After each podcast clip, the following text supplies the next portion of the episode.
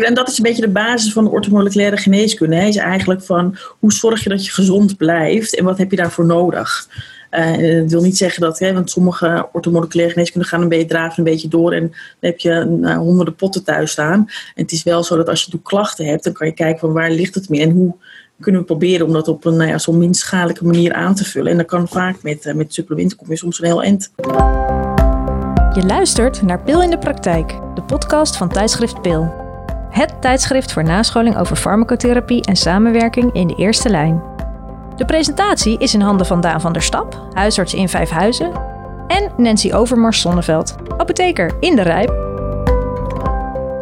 Hartelijk welkom bij Pil in de Praktijk. Mijn naam is Daan en vandaag zit ik nog steeds niet aan tafel met Nancy, want we zitten nog steeds op afstand, Nancy. Ja, jammer hè? Nou ja, ik hoop toch dat we een keer wel weer, uh, maar ja, goed, het gaat ooit weer komen, maar dat vaccin kan maar niet snel genoeg komen. Zo is het. Maar hoe gaat het met je, Daan? Uh, goed, nou ja, het, het, gaat goed. Ik ben blij, tevreden moet ik eerder zeggen. Want uh, ik ben net voor de misschien nieuwe luisteraars, ik ben vorige maand heb ik een huisartspraktijk overgenomen, ouderwetse solopraktijk. Dus het is, een, het is een flinke kluif de afgelopen twee maanden, moet ik zeggen.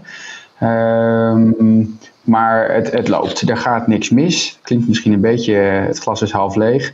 Maar daar ben ik al lang blij mee. Want ik hoor natuurlijk altijd horrorverhalen. Dus het gaat eh, naar omstandigheden. Ik werk met de pleuren, zoals ik het zo even mag zeggen. Maar ik weet dat heel veel tijdelijk is. Het is heel veel tijdelijk regelwerk. Dus uh, naar omstandigheden gaat het uh, goed. Nou, hartstikke goed om te horen. En dan dus toch nog wel uh, tijd om met mij een podcast op te nemen. Ja, daar maak ik toch tijd voor. Kom op. Helemaal goed. Ja, nee, zo werk je elke dag samen. Is wel gek, toch? En dan krijg ik nu een apotheker aan de lijn en dan denk ik, nee, het is Nancy niet. Het is Nancy niet. nee, ja, nou, nou ben ik natuurlijk ook weer uh, net terug van vakantie. Dus we hebben wat dat betreft uh, elkaar überhaupt wat minder gesproken. Ja, um, ja.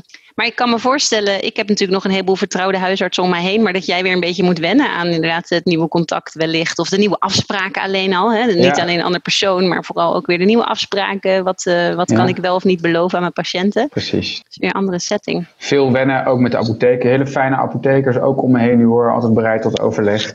Uh, maar ik merk toch wel dat ik ook iets meer in de, in de, Ik zit natuurlijk ook meer echt in de Randstad nu. En dat merk ik ook wel. Alles is drukker. Ook bij ziekenhuizen, apotheken. Je staat net wat langer in de wacht. Ook op de collega-lijn. En dat is niet erg. Maar ik, ik, ik merk wel verschillen. Dan denk ik toch, goh, zo slecht was het toch niet. Daar. dat was het ook zeker niet. Nee. Dus, uh, maar waar gaan we het over hebben vandaag? Ja, vandaag uh, een, een, een breed onderwerp. Uh, maar wel heel boeiend. En volgens mij, uh, ik denk dat heel veel collega's die luisteren het ook heel boeiend zullen vinden. Omdat het vooral voor mij voelt als een hiaat in kennis. Namelijk um, voeding, leefstijl, voedingssupplementen, kruidenpreparaten. Eigenlijk alles wat een beetje buiten onze, ja, zou ik zeggen, reguliere opleiding valt. Dus we gaan het vooral niet hebben over allemaal alternatieve geneeswijzen, maar juist over... Ja, de dagelijkse praktijk eigenlijk, hè? Ja, uh, het is, er is een aanscholingsartikel in PIL dus over verschenen.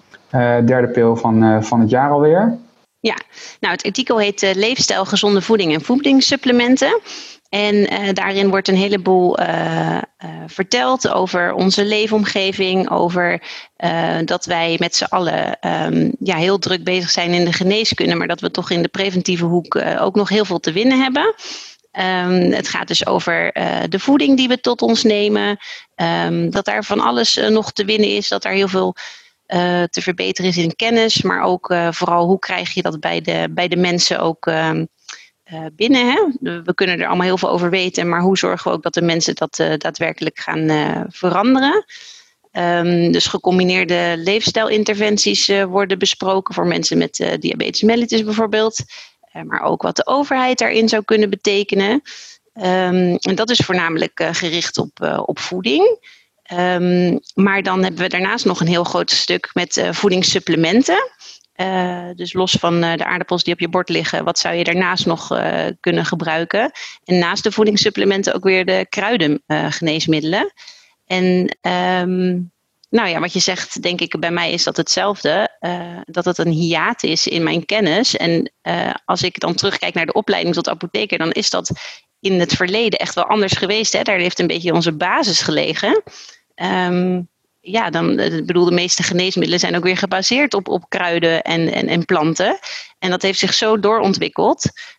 tot we nu eigenlijk alleen nog maar synthetische geneesmiddelen kennen. Niet alleen maar, dat overdrijf ik, maar dat die basis van de kruiden, die ben ik wel ergens kwijtgeraakt. Ik heb nog wel trouwens een heel klein stukje fytotherapie in mijn opleiding gehad, maar dat is echt lang geleden.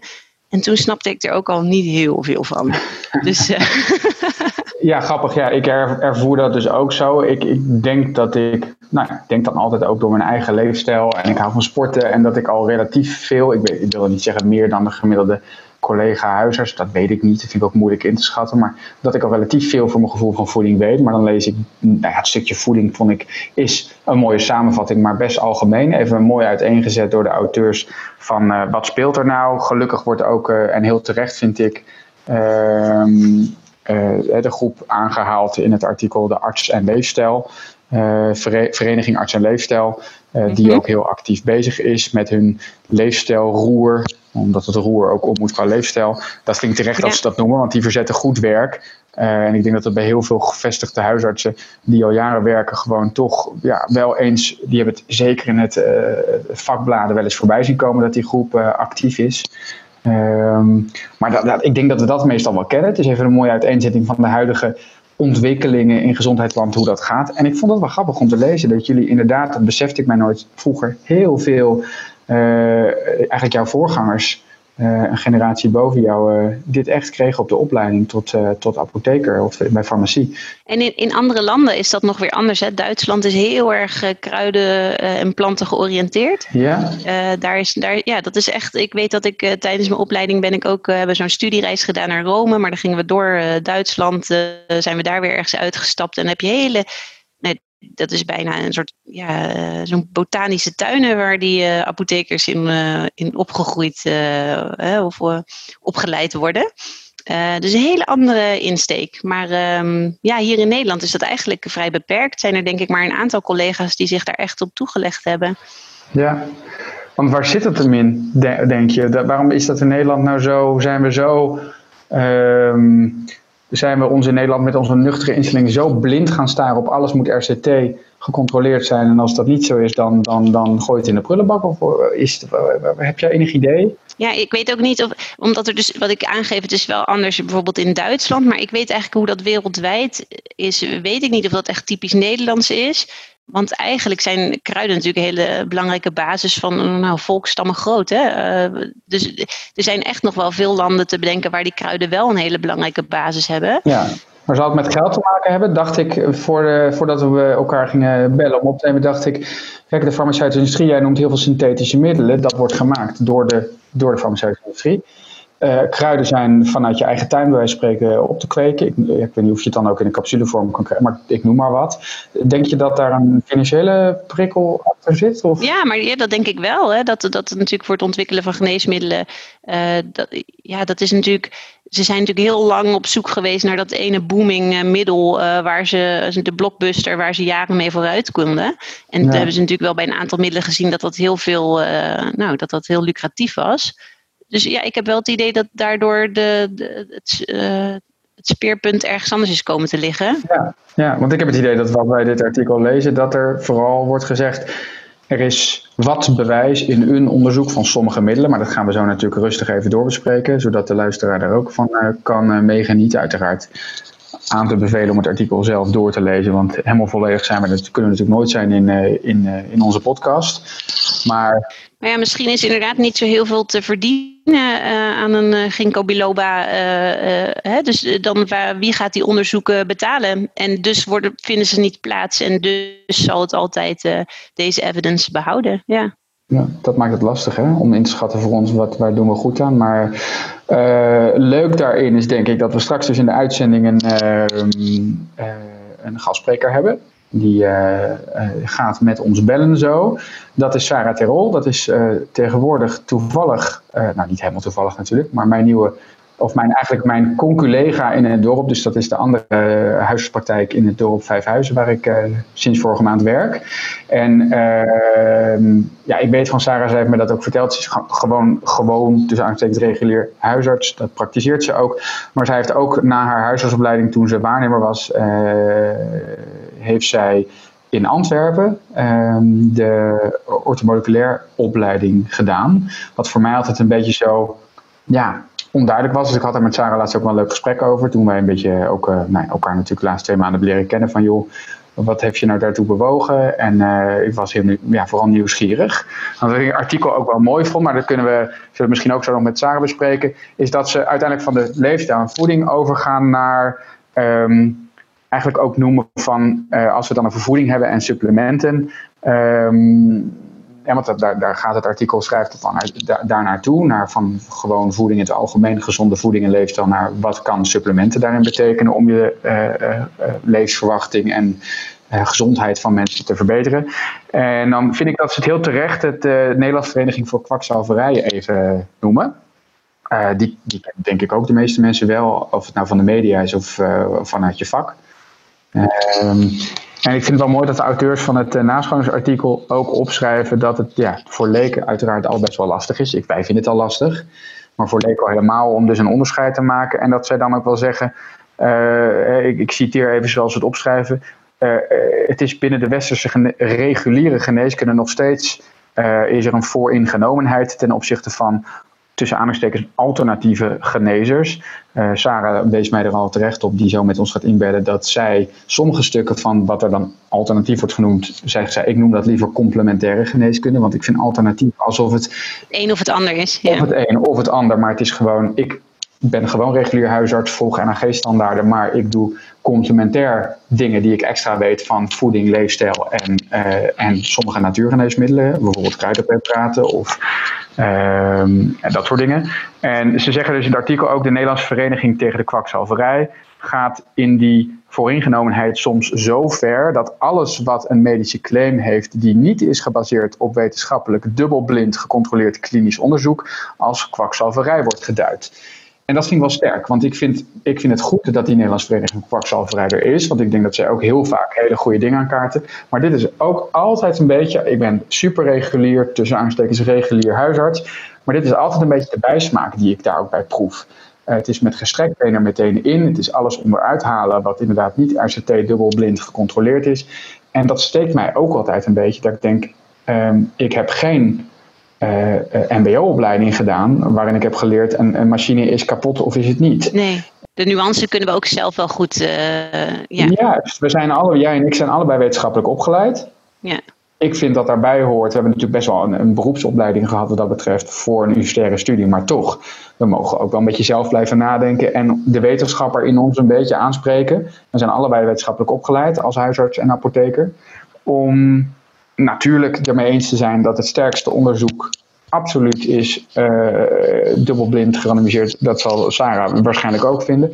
Maar, ja, waar we het net over hadden, er is geen geld, of op een of manier is er een systeem waarop er geen geld wordt vrijgemaakt voor onderzoeken hier naartoe. Laten we ons er nou in verdiepen, want er zijn genoeg patiënten die willen dit uh, gebruiken, toch? Ja, nou ja, dat wij natuurlijk van tevoren hebben gezegd van... goh, dit is eigenlijk een heel interessant onderwerp. We zijn eigenlijk gewoon vrij uh, nieuwsgierig. Hè? Dus dit is, een, uh, denk ik, moet een... is, onze podcast is over het algemeen denk ik niet oordelend.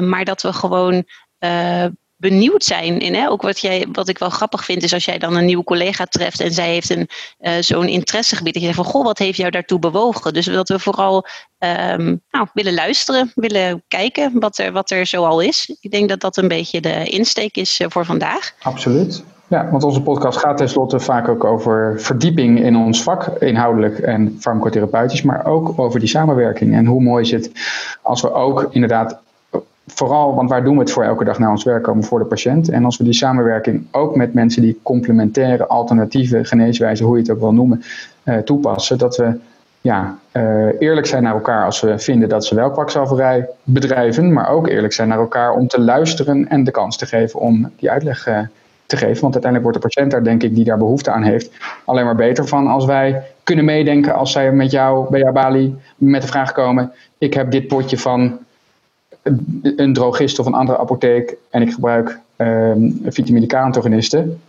ja. mag dat? Ja, nee, en ik moet zeggen, dat gebeurt in de praktijk nog best veel. Hè? Dus, want ik bedoel, het feit dat wij het niet voorschrijven en afleveren, dat maakt dat we denken dat het misschien niet zo groot is. Uh, maar in, het Het gebeurt regelmatig dat iemand, en ik denk dat daar misschien de laatste jaren ook meer aandacht voor is geweest, uh, dat er iemand aan de balie komt en zegt: Goh, um, uh, ik gebruik dit en dit, zou dit gecontroleerd kunnen worden? En nou, vaak kan je daar iets mee en soms ook niet. Dan is het voor ons is er te weinig onderzoek of kunnen we daar niet veel van zeggen. Maar dan gaat het vooral om de veiligheid. En niet zozeer om de indicatie en de therapeutische doseringen. Maar dan vragen ze echt, is het veilig om naast mijn eigen medicatie te gebruiken? Nou, vind ik heel goed. Ja, helder. Nou, laten we zo in ieder geval ook. Uh, ik ben heel benieuwd wat, uh, wat Sarah ons kan bijbrengen vandaag. En uh, of wij het na ons gesprek nog zien als alternatieve, of toch wel stiekem ook af en toe als complementaire geneeswijzen. Ehm, we gaan zo met Sarah bellen en in het tussenstuk gaan we het nog even hebben even over iets anders. Over ja, een beetje het verlengde van dit onderwerp, het, het gevoel van verantwoordelijkheid voor leefstijl. De gezondheid. gezondheid, preventie. Hoe ver kunnen we daarin gaan in onze, in onze baan als huisarts of apotheker? Ja, leuk. Okay, Daan, als het goed is hebben we nu uh, Sarah Terol ook uh, bij ons aan de nou ja, telefoon, aan de Zoom hangen. hoi Sarah, ben je daar? Ja, hoi, goedenavond. Hallo, fijn dat je bij ons kan zijn. Um, jij bent, uh, zoals Daan al heeft gezegd, uh, een collega van hem uh, in het dorp. Maar je bent behalve regulier huisarts, dus ook heb jij een, ja, eigenlijk een, een, aanvullende opleiding gevolgd tot orthomoleculaire geneeskundige. Um, kan je daar wat meer over vertellen, hoe je daar zo gekomen bent? nou, hoe ik toch gekomen ben, is dat ik eigenlijk altijd wel geïnteresseerd ben geweest in wat is er dan meer dan alleen medicijnen om uh, dingen voor te schrijven. En dus leefstijl en voeding. En zo kom je eigenlijk een beetje op dat complementaire pad uit. En denk van wat is nou een mooie aanvulling om te doen. Dus toen ben ik dus inderdaad in zo'n uh, orthomoleculaire cursus beland. Um, het interessante daarvan vond ik eigenlijk ook is dat je eigenlijk de hele biochemie opnieuw krijgt, die je eigenlijk ook in de studie krijgt, maar dan eigenlijk ook wel met alle uh, vitamine en mineralen die erbij komen. Dus dan denk ik van, het, ja, het sluit zo mooi aan eigenlijk op de studie die we gedaan hebben. Dat ik eigenlijk zonde vind dat, we, nou ja, dat dat eigenlijk niet genoeg aan bod is gekomen in de, in de opleiding. En dan uh, het mooiste is dan, vind ik eigenlijk dat je dus, dus met wat, nou ja, wat kleine aanvullingen met vitamine toch mensen best wel, best wel kan helpen het is eigenlijk grappig, dat is gelijk wat ik denk van als jij zegt het sluit zo goed aan en eigenlijk is de basis hetzelfde, dan zou je denken dan zouden ze die opleiding, de reguliere opleiding, zou er dan best wat meer aandacht aan kunnen besteden, hoeft niet heel uitgebreid en dan heb je dat ook maar mee, mooi meegepakt als, uh, als arts. Ja. precies. Kijk, en dat is een beetje de basis van de orthomoleculaire geneeskunde. Is eigenlijk van hoe zorg je dat je gezond blijft en wat heb je daarvoor nodig?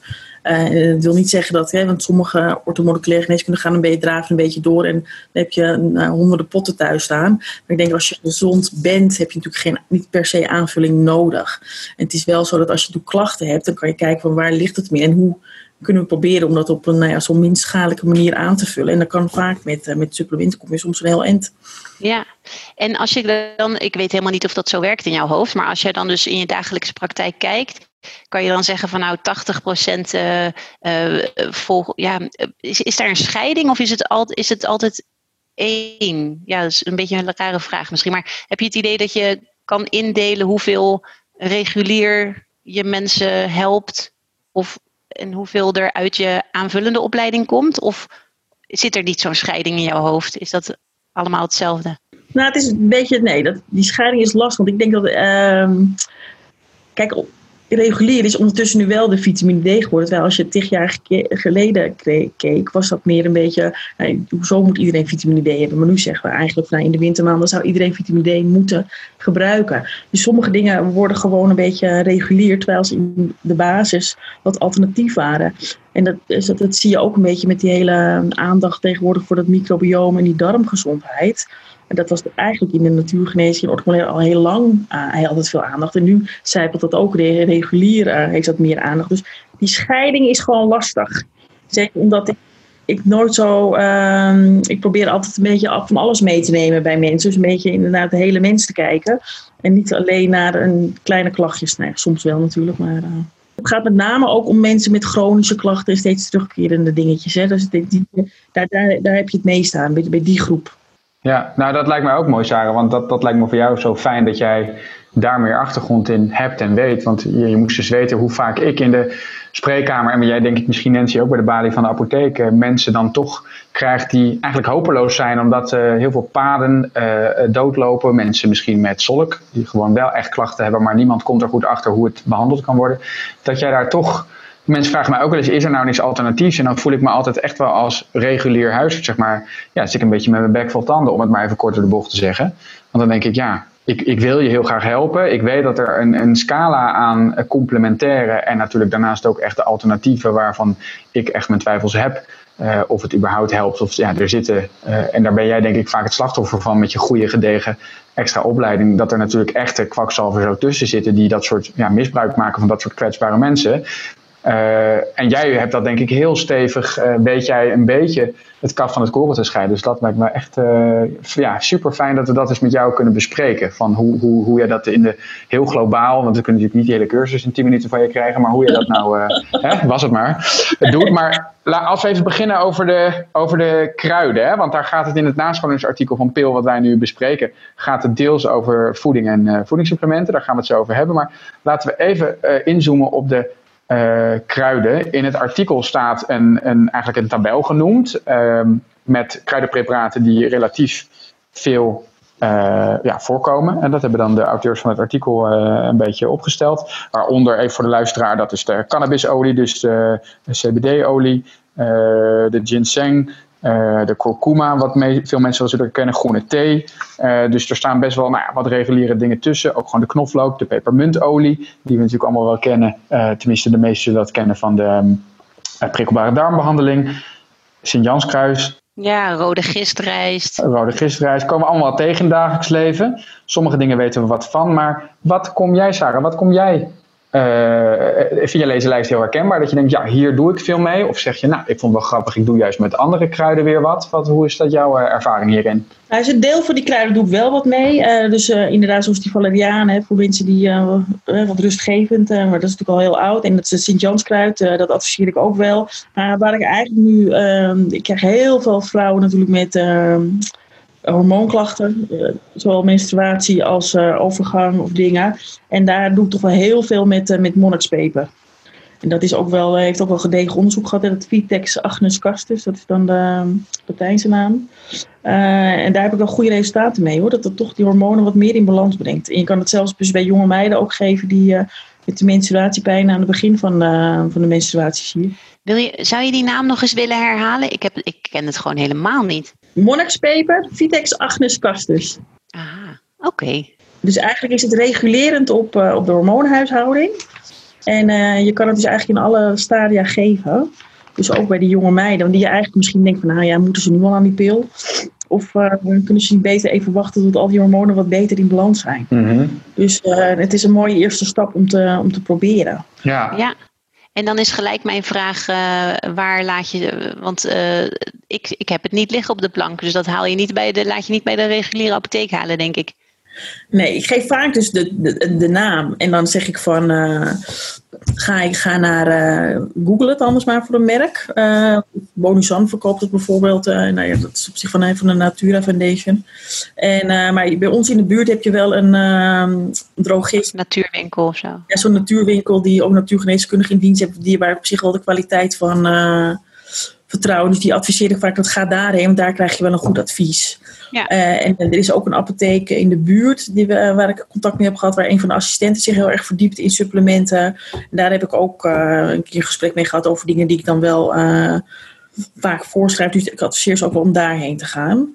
Want ik vind het ook lastig, want ze vragen vaak, moet ik dan naar de apotheek? Je zegt ja, maar ja, ik weet niet of elke apotheker daar verstand van heeft. Nee, precies. Nee, en dat is dan niet echt onwil, maar dat zijn natuurlijk gewoon ongebaande paden of zo. Hè? Dat, het, dat het dan, als iemand met zoiets bij mij komt, ja, dan zou ik het vervolgens ook gaan googlen.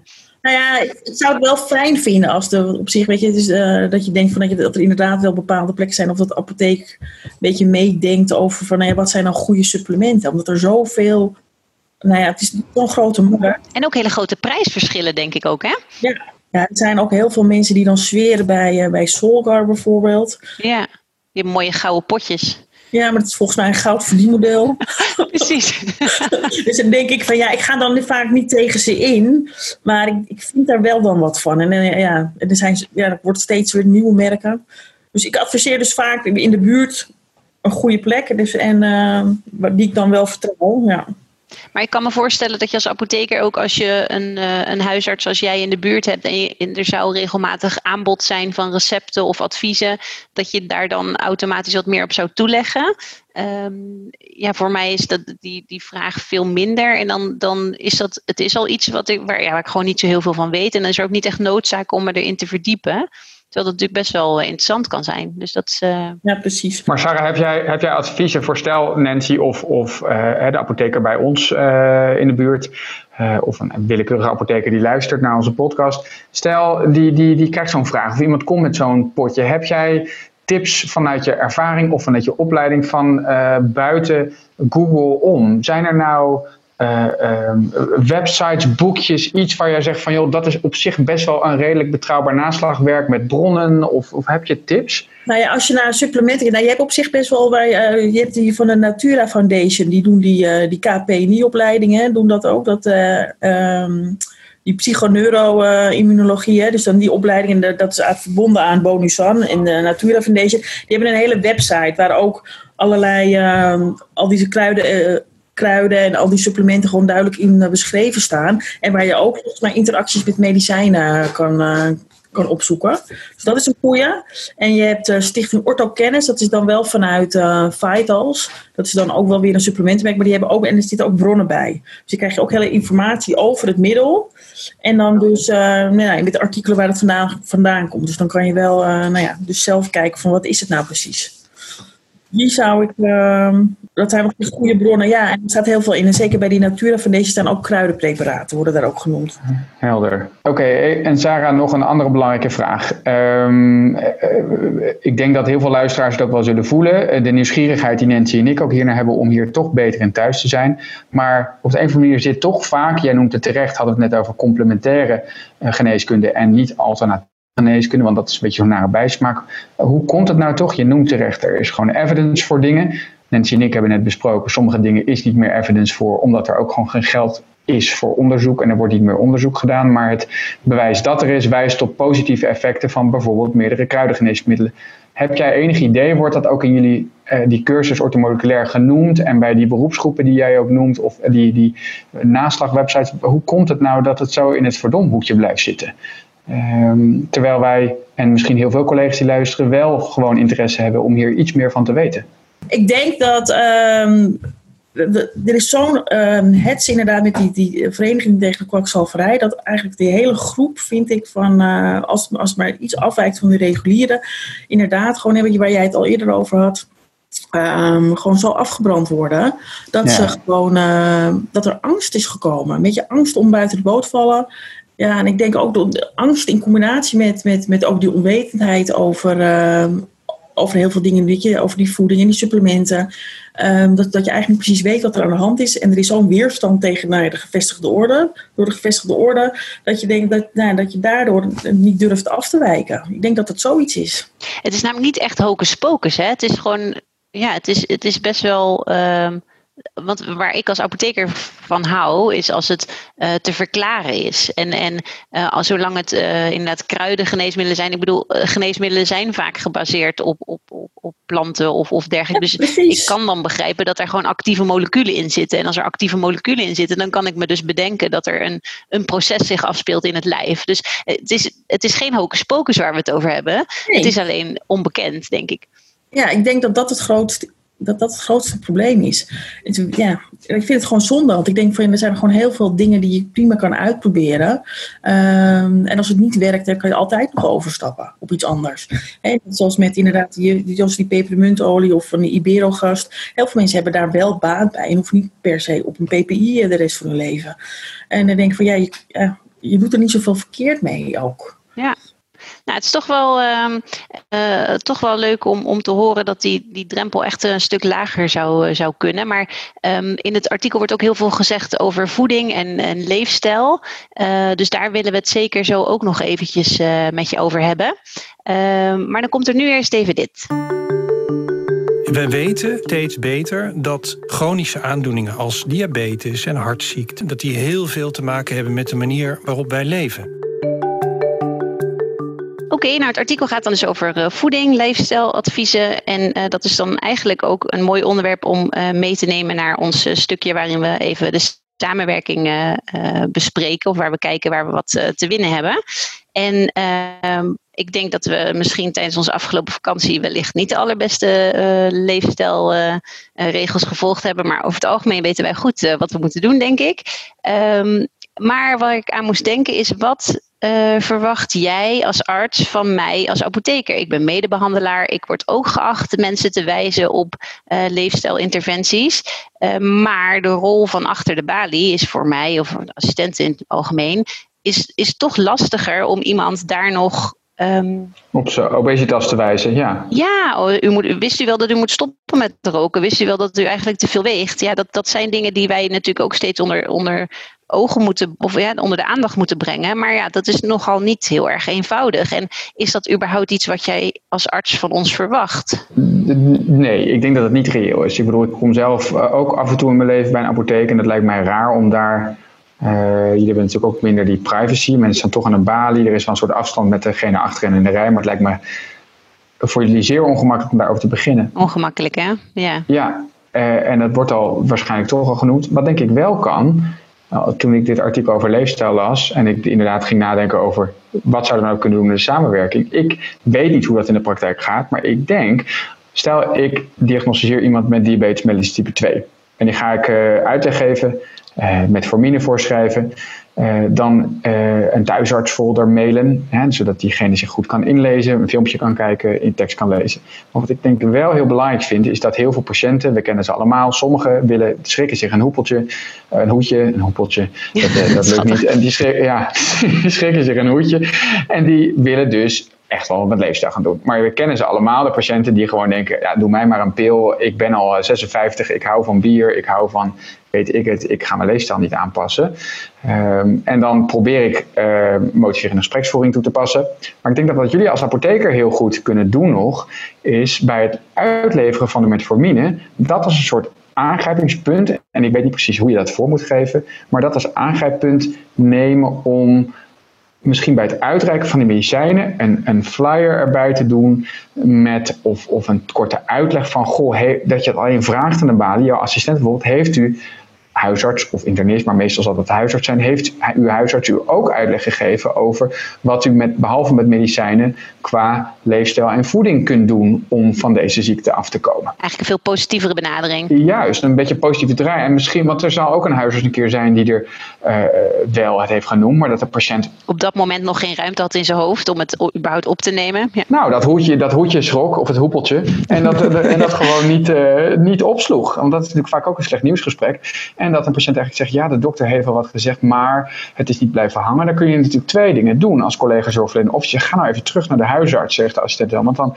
of, de, of de POH. Want dan kunnen die dat nog een keer goed uitleggen. Of je zegt gewoon, nou weet u wat, dan doe ik er een, ik noem maar wat, een flyer bij de bijsluiter nog bij, met een verwijzing naar ja, er is natuurlijk heel veel informatie, maar het is wel goed inderdaad om zo'n goede kant op te sturen. Dus er zijn natuurlijk best wel uh, Um, nou, veel informatie op thuisarts, maar ook inderdaad uh, op apotheek.nl. En daar zitten natuurlijk ook weer links. Maar misschien dat we um, uh, de arts en leefstijl, dat daar. Uh, het is wel grappig dat je het zegt, want het is heel eenvoudig. Ik, ik, vraag me af of wij dat voldoende doen.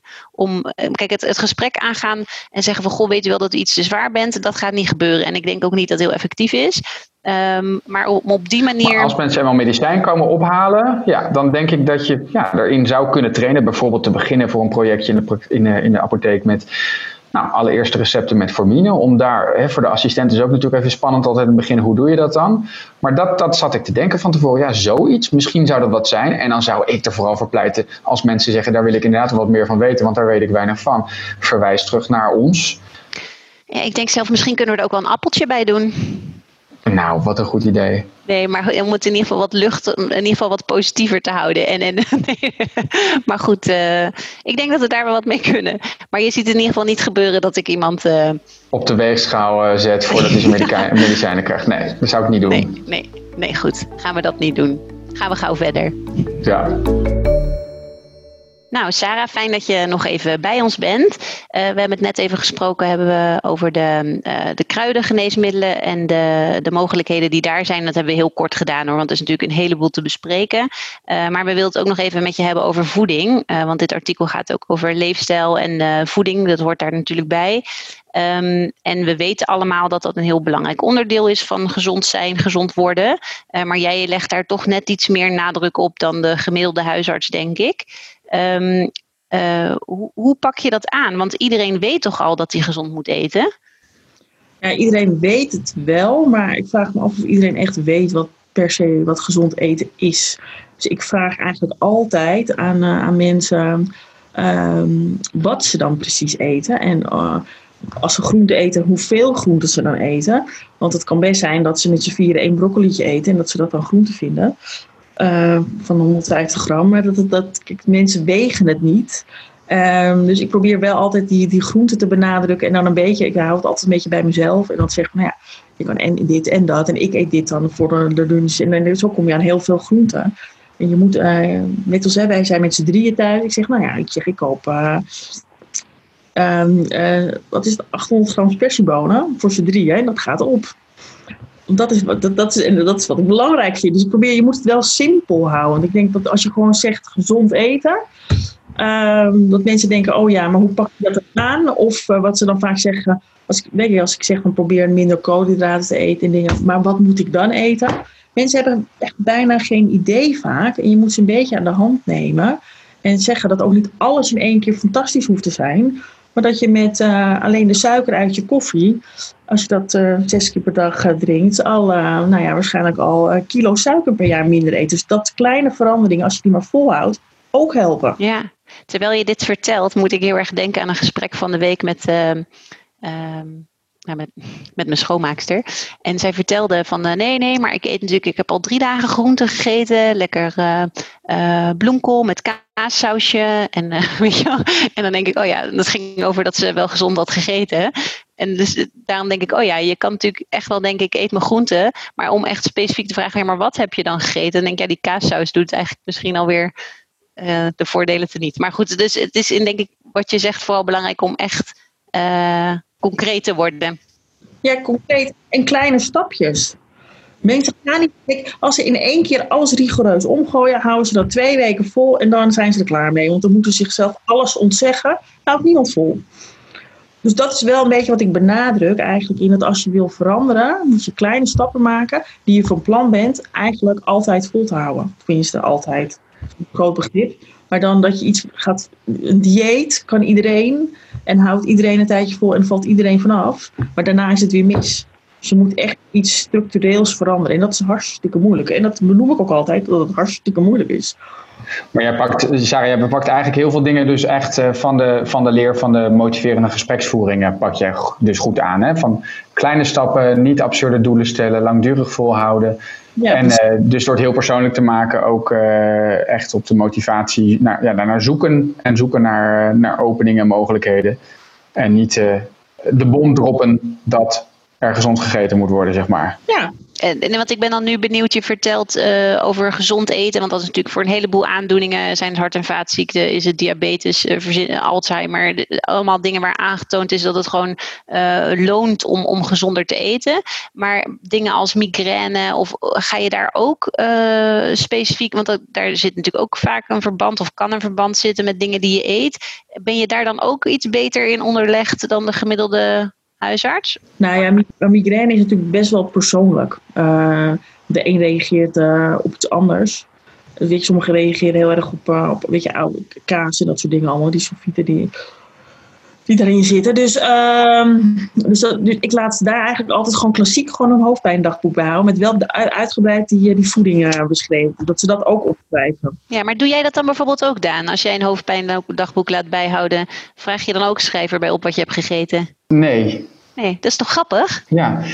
Uh, nou ja, met, nou, ik vind het zo lastig als ik dan. Uh, het is zo tegenstrijdig, hè? Dat je bij jicht, bij migraine, bij eczeem. dat als je onze richtlijn leest, dan de NAG-standaard hoofdpijn en de NAG-standaard. Uh, over, gewrichts, of over gewrichtsklachten, over artritis, waar dan de jicht in staat. En, ehm, en ook bij eczeem, dat er iedere keer dan wordt gezegd, in onderzoek wordt geen, natuurlijk op het individu soms wel, maar in grote groepen, en daar gaan we weer, dat wil de Vereniging tegen Pakzelverijn natuurlijk heel graag altijd grote groepen. Dat is ook lekker tastbaar en lekker makkelijk, want dan is het bekend en voor alle groepen hetzelfde. Maar dat maakt zo lastig. Ik, ik heb zo het gevoel van, uh, kan ik daar nou echt met dat voedingsdagboek, kan ik er iets mee? Ik, ik zou het met liefde vragen, schrijf het maar op, maar dan, ik vind het zo lastig dat ik denk, kan ik er iets mee? Herken ik er genoeg in? Ik denk het niet. Tenzij ik iemand natuurlijk een zeer uitgebreid hoofdpijn of, uh, en voedingsdagboek daarbij laat bijhouden. Gedurende echt drie weken lang. En daarin laat mensen laten variëren. Dus da daarom doe ik het al niet, omdat ik al denk, uh, waar moet ik beginnen? Maar dat doe, dat doe jij dan misschien dus wel, Sarah? Ja, maar wat het soms helpt, door het op te schrijven, hoef jij niet eens altijd het patroon te zien. Hè? zie je zelf vaak ook het patroon. Dat is net als met mensen die afvallen. Laat ik ze ook alles opschrijven en in zo'n app dingen opzoeken met uh, calorieën en dingen. Want soms zie je gewoon, het is het niet waard. En dus als mensen dat gaan opschrijven, herkennen ze zelf dat patroon. Ik vraag ook altijd dat ze drinken opschrijven. Want sommige mensen drinken natuurlijk gewoon chronisch te weinig water dan. Ja, ja precies, precies. Dus jij ook eigenlijk zegt jezelf je gaat niet uitgebreid je voedingsdagboeken altijd helemaal door, maar vaak bewerkstellig jij dus eigenlijk bewustwording bij de patiënt zelf en dat ze zelf vaak de diagnose stellen of in een hoek denken van hé hey, wacht even, de dagen dat ik inderdaad meer migraine heb, drink ik chronisch. Uh, of eigenlijk meestal te weinig bijvoorbeeld. Ja, maar je doet toch ook, wat ik doe dus uh, met zo'n hoofdpijndag en voeding en uh, drinken, maar ook hoe druk ze het gehad hebben, de activiteiten die ze gedaan hebben. Dus dan neem je eigenlijk alles een beetje mee het geeft best wel inzicht in. Uh, ja, want mensen weten van. Ja, weet je, als je, als je terug gaat denken, dan weet je heel veel niet. Dus je moet het gewoon opschrijven.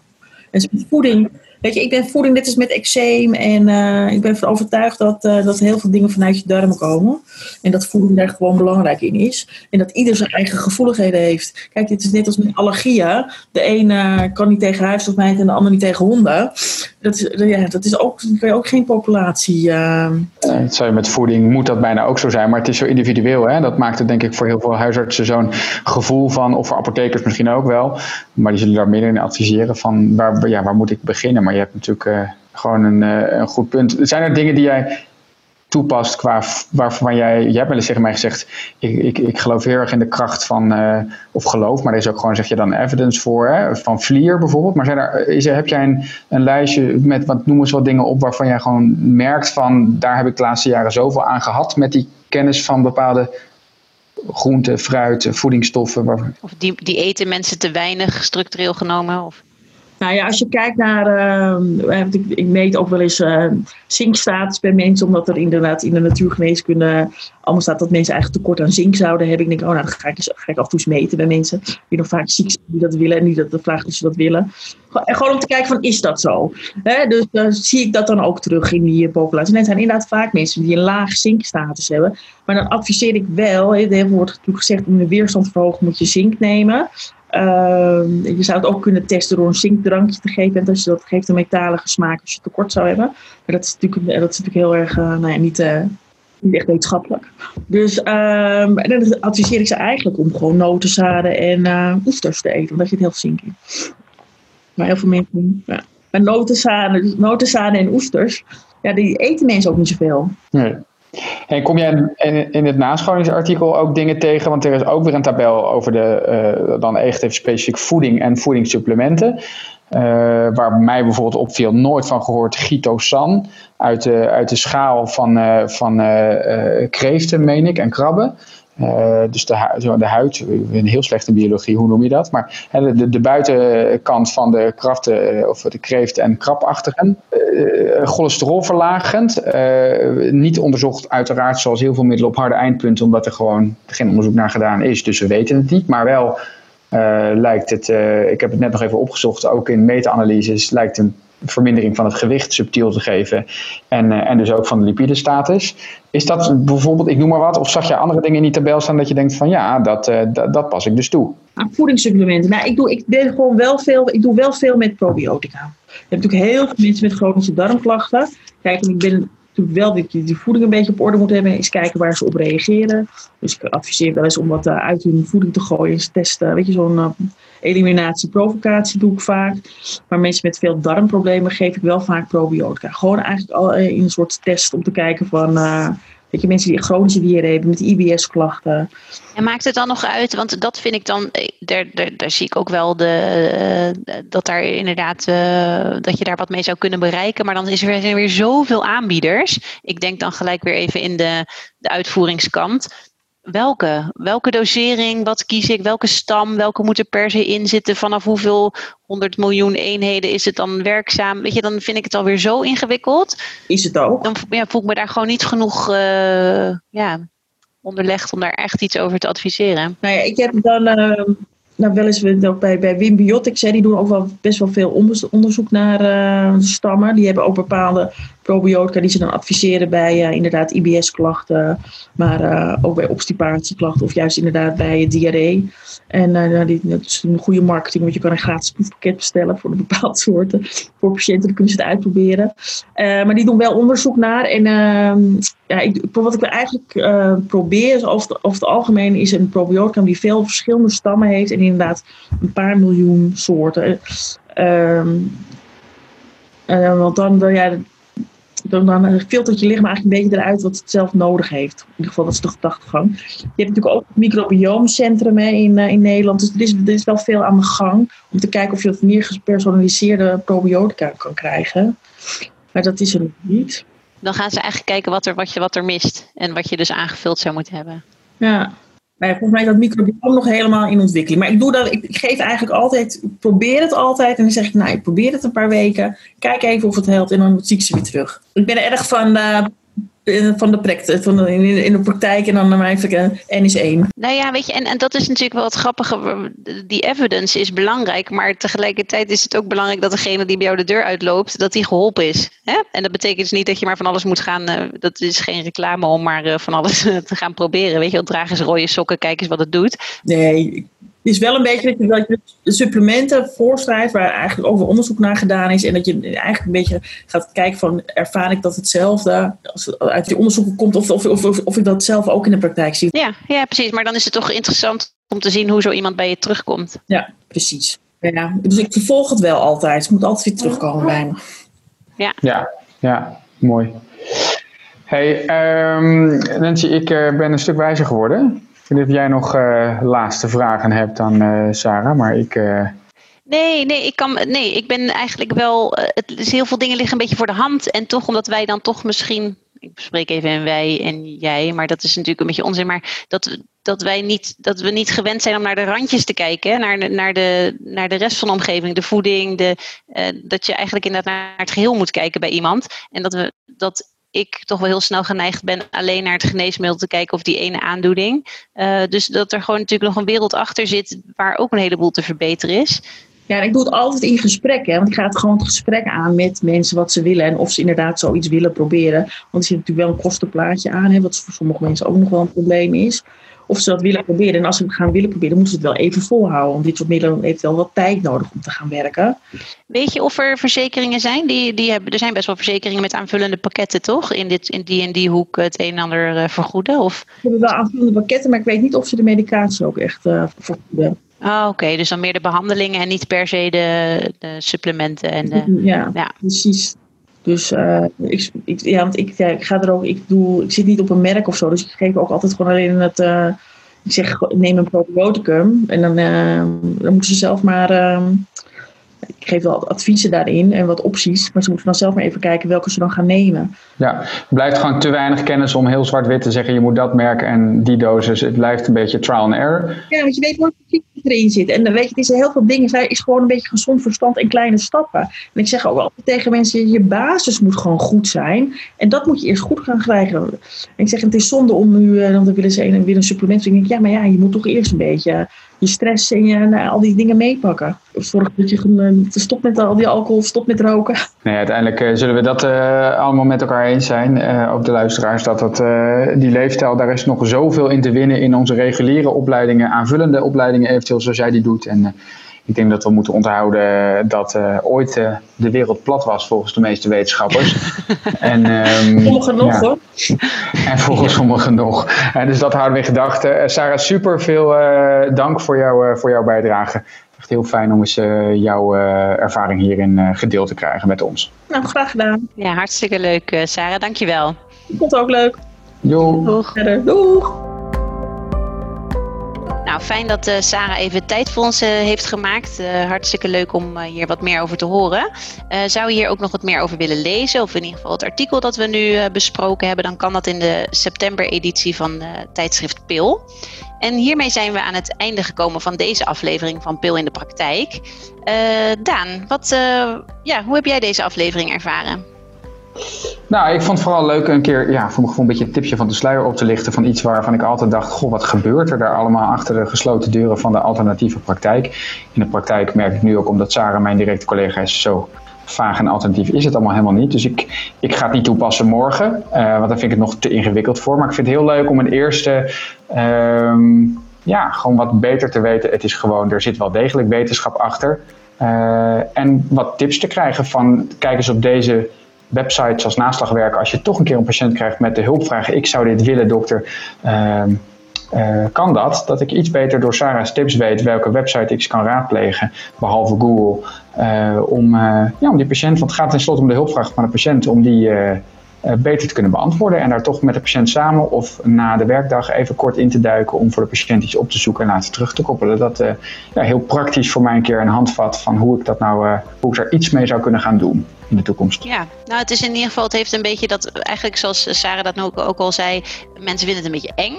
En dat is dus eigenlijk niet echt. Hè? Want ze heeft gewoon uh, met uh, gezond verstand, een beetje logisch nadenken.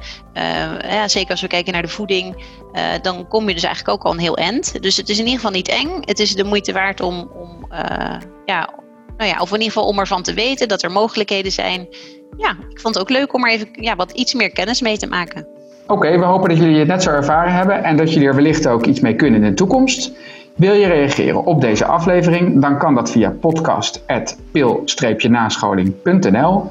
En wil je meer informatie over tijdschrift Pil en het behalen van nascholingspunten met het blad, dan kun je terecht op www.pil-nascholing.nl. Dank voor het luisteren en eh, hopelijk weer tot een eh, volgende aflevering. Tot de volgende keer. Doei, dag. Je luisterde naar Pil in de Praktijk, de podcast van tijdschrift Pil. Het tijdschrift voor nascholing over farmacotherapie en samenwerking in de eerste lijn. Pil verschijnt vier keer per jaar in de vorm van een papieren tijdschrift en geaccrediteerde e-learnings. Ga voor meer informatie en abonnementen naar www.pil-nascholing.nl.